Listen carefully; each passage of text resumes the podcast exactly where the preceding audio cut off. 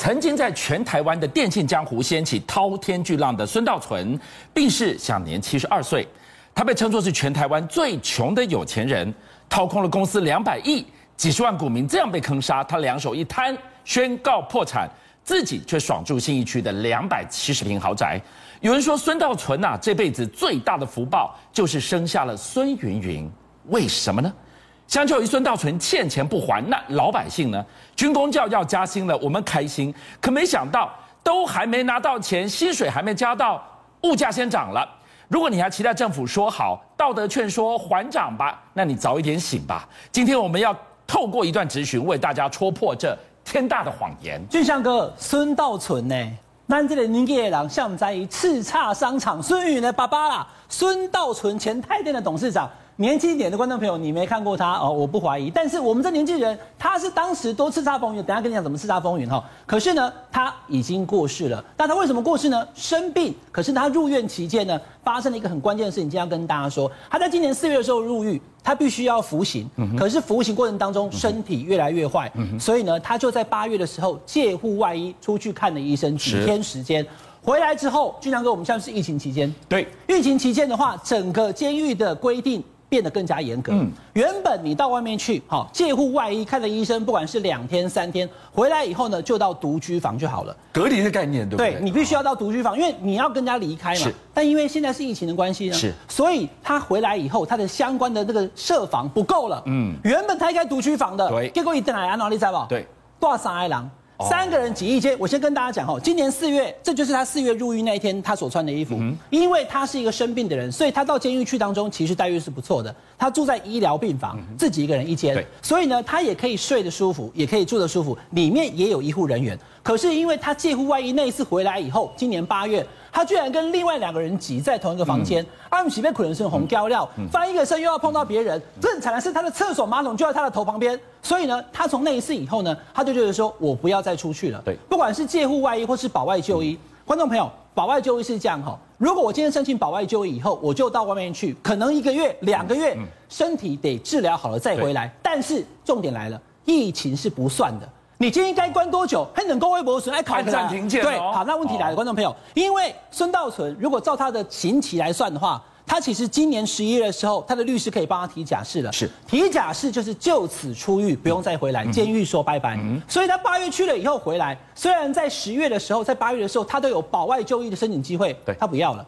他想说，反正我撑到十一月，我就此假释以后，我就再不回监狱。没想到他病情恶化，从此呢踏上了人生的最后一条路。七十二年的孙道存的江湖，我们回头来看，就一句话，他成也豪气，败也豪气吗？你知道他一个餐会花多少钱吗？一个餐会哦，多少钱？一千万，一场餐会花一千万，哇！吃什么东西可以吃到一千万啊？我喜欢做工总的理事长啊，来，居江哥来的吧，跟他一起来，假后啊，现场的彩后被赵尔顺不上礼。当时最贵一支好几万块的手机，一人一支，送出三百支，哇，送到心里面，所以这么豪气呀？对啊，所以一场餐会他就花了三百支的手机，一千万元一场餐会而已哦。对，为了要当工总理事长，那当然啦，以前大家知道台湾大哥大是他一手太电创起来的，可是也因为这样的经营不善呢，最后这个台湾大哥大就被这个富邦的蔡家给拿走了。这是孙道存他在商场的大起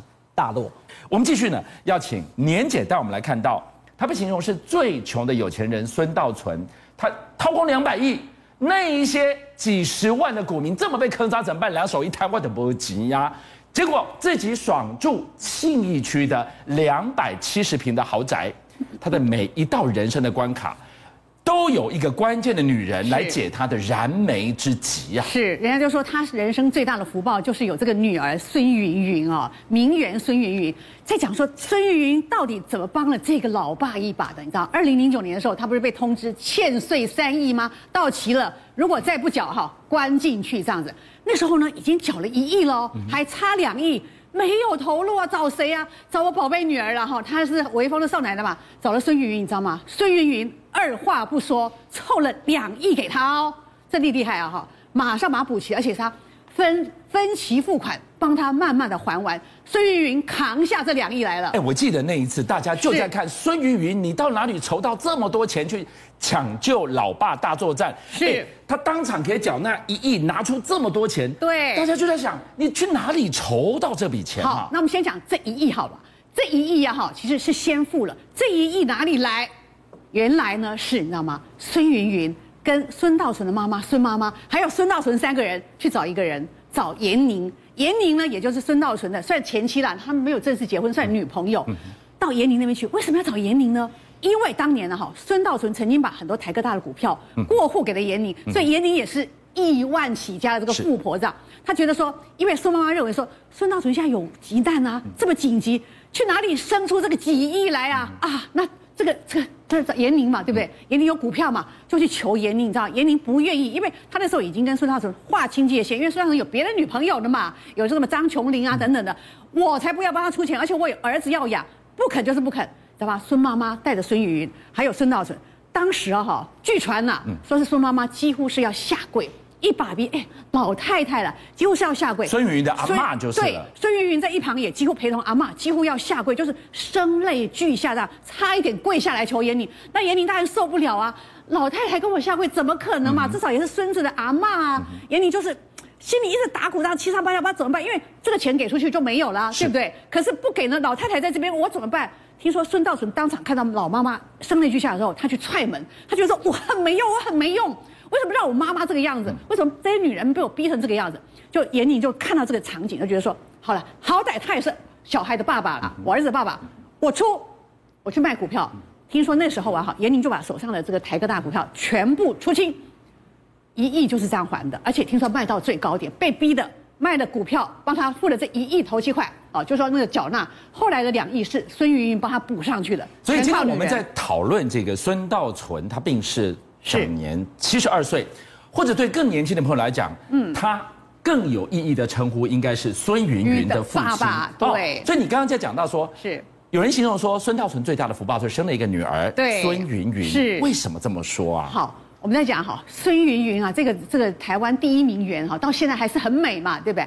当时哈，孙道存是怎么培养她的？其实真的，你听了你真的会真的会吓一跳，这样。他小时候啊，哈，就是喝在手掌心的，从小叫他小乖小乖，我的宝贝，我的宝贝。当然，他有个妈妈，哈，妈妈也是非常厉害，就是把他这个当当名媛这样养。八岁的生日礼物是什么？一颗钻石。他八岁，你送他一颗钻石啊？我八十岁都没有人送我钻石，八岁送他钻石。十三岁的时候呢，送他一个小香奈儿包。十三岁耶，就真的是名媛中的名媛。从小富着养了。对，富着养。还有他讲哈，我十三岁之前。没有自己走过马路斑马线，哇，都是佣人，都是保镖，都是司机，这样带着他走。